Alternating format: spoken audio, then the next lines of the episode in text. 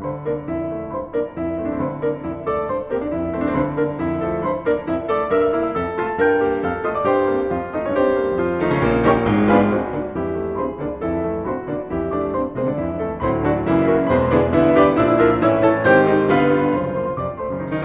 right, we are back. I want to talk about some science topics, but we got a little bit of politics to do here. Um, it remains to be seen whether the uh, the CEOs of Ford, Chrysler, and GM are going to convince the government uh, to give them a big handout. Of course, I'm saying that now, by the time the program's over, they may be cutting them a check.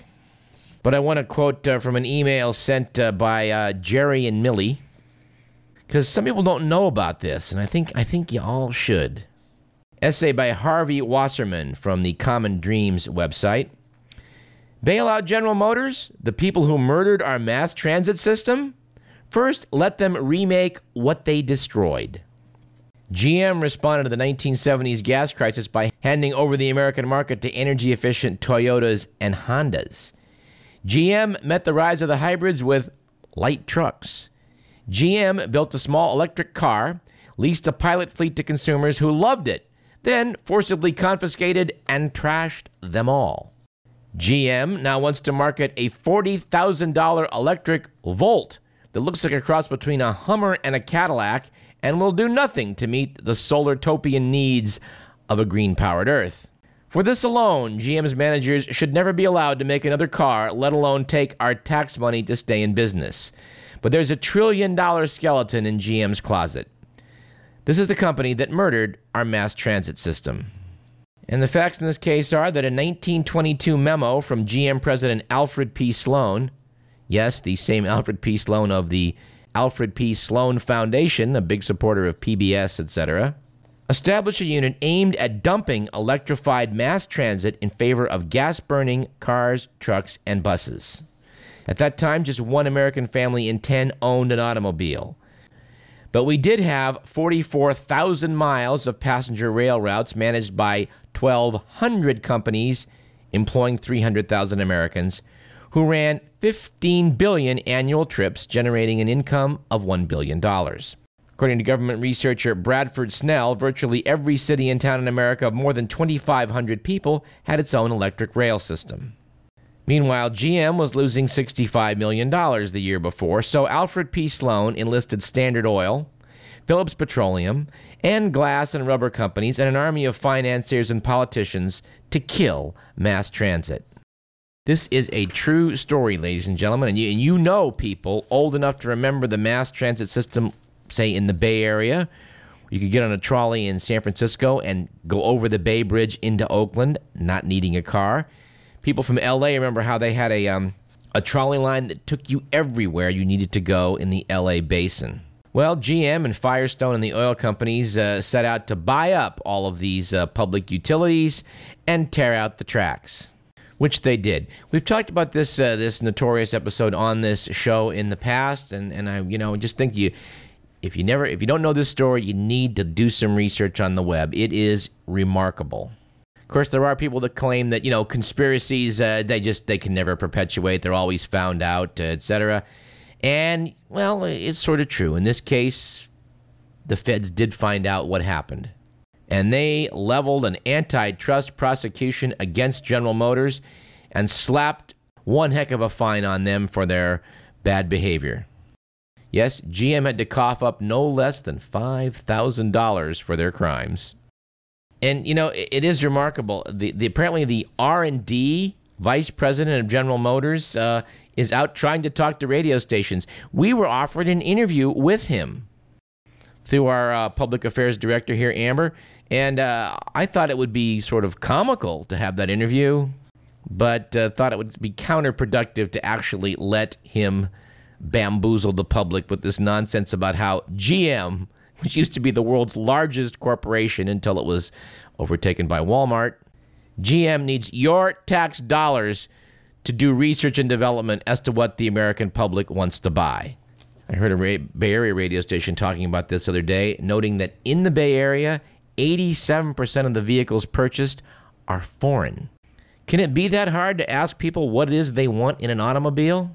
Of course, when I go home to Fremont and occasionally borrow uh, my mom's truck, It's a Chevy, by the way. I'm inevitably struck by the fact that when I turn into the sun and pull down the visor, it knocks the rearview mirror out of alignment. And no, it's not a fluke. Our Buick Skylark used to do the exact same thing. So here's my hint for the vice president in charge of research and development. In your cars that you make in Detroit from GM, when you put the visor in and the rear view mirror in, make sure they don't collide. Those clever Japanese have apparently thoroughly mastered this. You, you might do well to follow their example.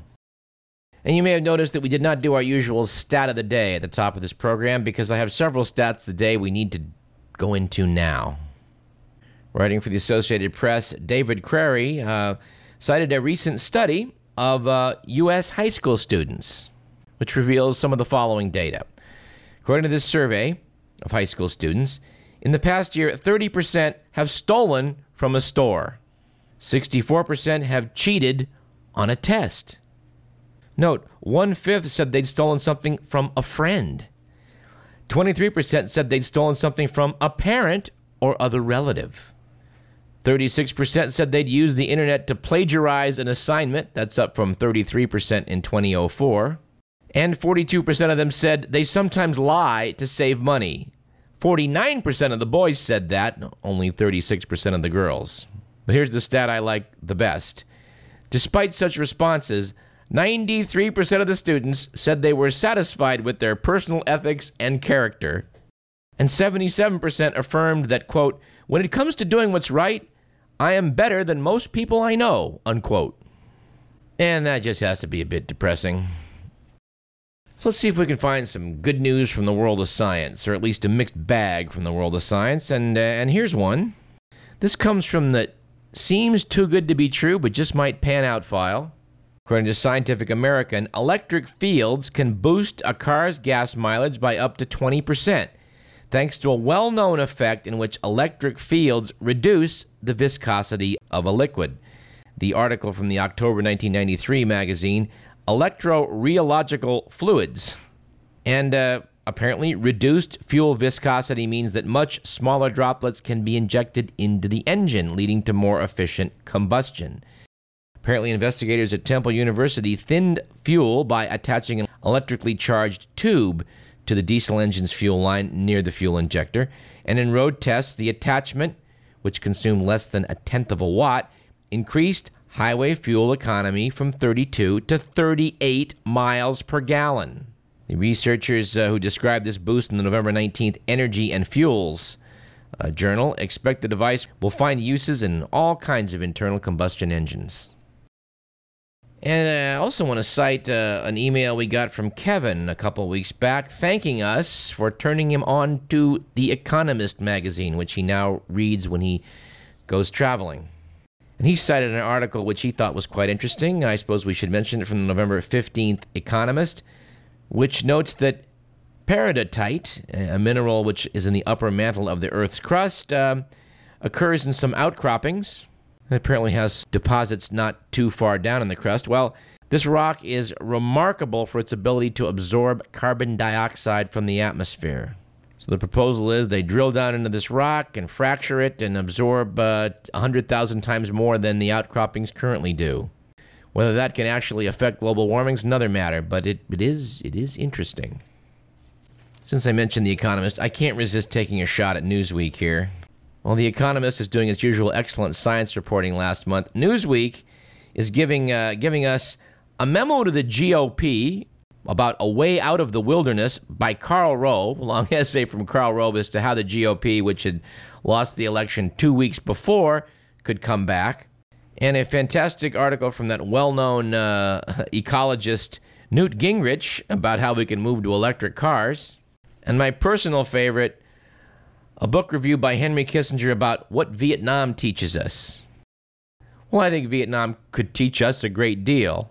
And, and one does certainly hope that Henry Kissinger, one of the main war criminals in that conflict, has learned a few things about it since then. It actually kind of gives me the creeps that Newsweek publishes this tripe. We, we eagerly await that essay from Pol Pot on how to increase efficiency in your home government. All right, New Scientist had a pretty interesting little uh, little blurb recently. Apparently, the secret to a long life is being conscientious. Researchers compared 20 previous studies of people and rated 8,900 people for their conscientiousness using a standard psychological survey, compared that to the age that they died. Study found that high achievers were most likely to live longest. They were described as individuals who were hardworking, resourceful, confident, and ambitious. Second in line were orderly people. And finally, traits of responsibility and reliability were also judged significant. Howard Friedman of the University of California at Riverside said that conscientious people do not live longer simply because they are boring or cautious, but does admit they tend to live lives that are more stable and less stressful. And speaking of uh, studies of our psyche, this one I like. The General Social Survey, an ongoing project of the National Science Foundation, discovered that happy people watch less TV than sad people. People who describe themselves as happy watched an average of 19 hours of television a week, while their unhappy counterparts watched 25 hours a week. And I must say, after catching about five minutes of Jerry Springer earlier this week, I'm sure this study is correct. Some more great news in science. Physicians in Europe where they're doing a lot of stem cell research, not being restricted by the federal government like some nations we could mention. They were able to take some stem cells from a patient and, in essence, regrow part of her trachea. This, of course, has been the great promise of stem cells to recreate body parts for people. This is important in this case because apparently the trachea is unbelievably resistant to transplant. This patient's left bronchus, the tube connecting the windpipe to the left lung, was so badly damaged by tuberculosis that she was unable to walk more than a few steps at a time. I said trachea a moment ago. Actually, it's just a little bit downstream from the trachea itself. Anyway, you're going to see more of this in the future, and it's a very, very good thing. And uh, speaking of science that used to be uh, sci fi, well, uh, they've now recreated the genetic code of the mammoth, the hairy pachyderm that at one time uh, lived in uh, northern Siberia and also in North America. Apparently, these beasts so went extinct about the end of the last ice age. Some people suspect with a little bit of help from Homo sapiens.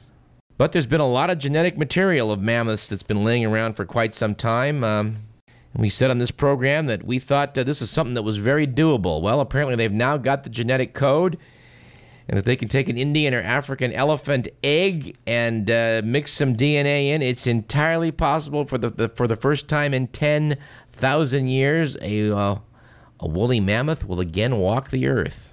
That's pretty cool stuff. Unfortunately, the woolly mammoth will be arriving just at the time global warming is kicking in. Well, there, there's an irony of history. But we shall see. I, really think it'd be very cool to bring back, uh, you know, an extinct species of pachyderm. And wait, there's more. At least when it comes to where, where sci fi turns into science.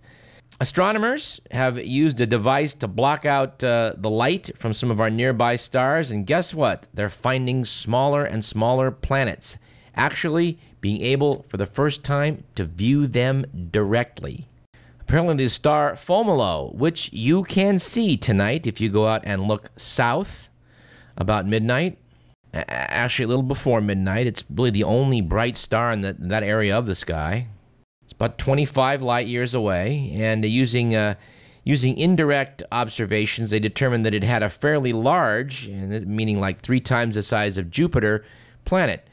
But by using a coronagraph that blocks out the light from the star, they were able to view a much fainter planet which gives off 1 billion times less light than the star. And if you missed that photograph, uh, check it out on the web. It's pretty cool. And in a pretty extensive test on uh, ginkgo, the substance uh, which is believed to help people suffering from dementia, at least it was hoped that it would prove to be a good remedy for Alzheimer's disease. Well, apparently not, said uh, Dr. Stephen DeKosky of the University of Virginia School of Medicine, we don't think it has a future as a powerful anti dementia drug. Of course, this isn't the final word. More studies will be done uh, as to ginkgo's ability to enhance memory, and um, when they're in, we'll, we'll talk about them. Boy, actually, I'm looking at the Sacramento Bee here. This November 14th. They had a wonderful photograph of uh, of uh, the dust ring that that surrounds the star Fomalhaut. Of course, uh, uh, in the midst of all that dust were a couple little dots that were the were the planets in question. But on the same page is an article uh, asking whether millions of Americans, or maybe everybody in America, should be taking statins. And there's no doubt that uh, statins, which lower cholesterol, appear to be having a, a, a, good effect on the incidence of coronary heart disease in this country. But uh, I would like to point out that not everybody has coronary artery disease. And when optimists start telling you, well, my goodness, this drug is so good, everybody should be on it, beware. I heard supposedly intelligent people making that same claim about Prozac back in the 1990s. And no, it certainly wasn't true about Prozac either.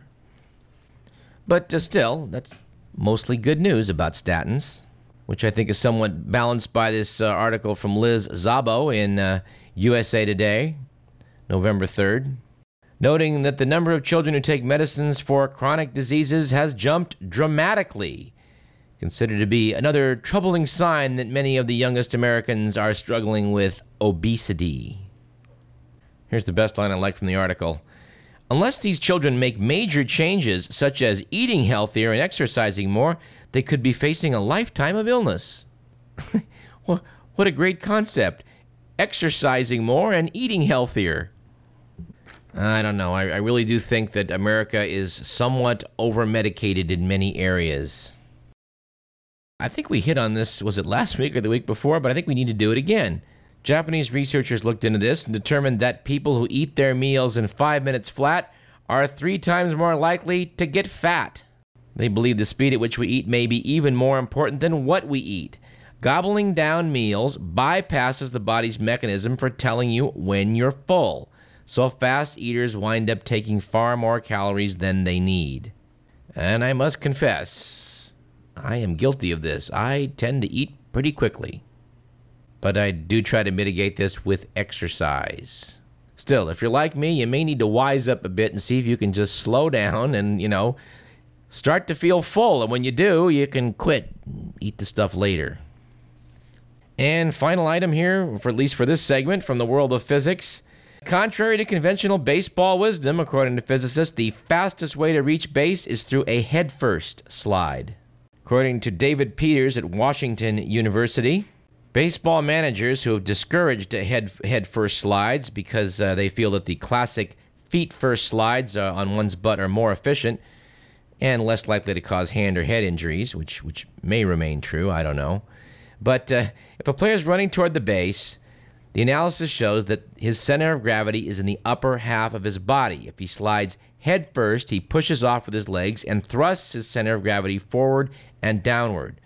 But if the base runner slides feet first, he's got to rock his center of gravity backwards and upwards, disrupting his forward momentum and costing him crucial milliseconds. I like this part of the article. Although statisticians have been unable to confirm this hypothesis in real game situations, retired stolen base champion Rickey Henderson agrees with Peters. If you slide when you're running straight up, he told SportsIllustrated.com, then you have a long distance to get to the ground. But the closer you get to the ground, the less time it'll take. So we think you ought to slide headfirst if you want to get there faster, but we're not taking any responsibilities for any possible added head injuries. And of course, as always, consult your doctor. I'm Douglas Everett. You're listening to Radio Parallax, and we got plenty more for our third segment, so don't go away.